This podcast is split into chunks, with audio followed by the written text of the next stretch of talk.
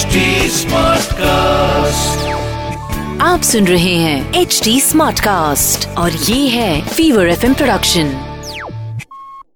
अरे शिवम बेटा ऐसे अंधेरा करके क्यों बैठे हो? मम्मी ने डांटा किया। मम्मी का सिंदूर ले गए थे ना तुम अपने पेंटिंग के लिए?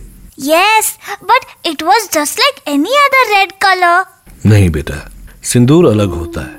सिंदूर सिर्फ़ विवाहित औरतें ही लगाती हैं। ये अपने हस्बैंड के सम्मान और लंबी उम्र के लिए लगाया जाता है। पुरानी कहानी है कि देवी सती ने अपने पति भगवान शिव के सम्मान के लिए यज्ञ की अग्नि में प्रवेश करके अपने प्राण दे दिए थे। इसीलिए मानते हैं कि जो औरत अपने माथे पर सिंदूर लगाती है, उस पर देवी सती का आशीर्वाद बना रहता है और देवी हमेशा उसके पति की रक्षा करती है। ओके तो देवी खुश होती है इससे? हम्म ये सुनो। इसके अलावा ज्योतिष के हिसाब से मेष राशि जन्म कुंडली में माथे यानी टॉप पे होती है और मेष राशि का स्वामी होता है मंगल ग्रह। ये मंगल ग्रह लाल रंग का होता है।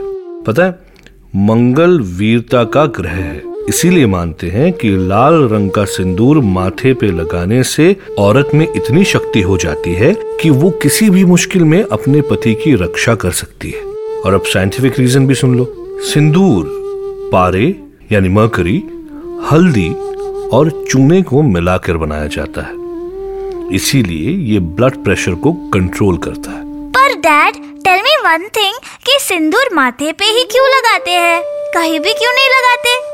सिंदूर को माथे पे ऐसी जगह लगाया जाता है जहाँ से वो पूरी पिट्यूटरी ग्लैंड पर असर करता है।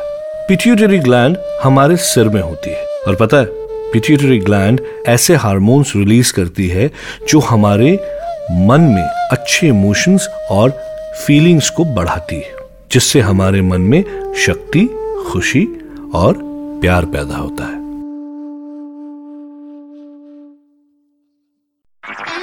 आप सुन रहे हैं एच डी स्मार्ट कास्ट और ये था fever F production HD Smartcast.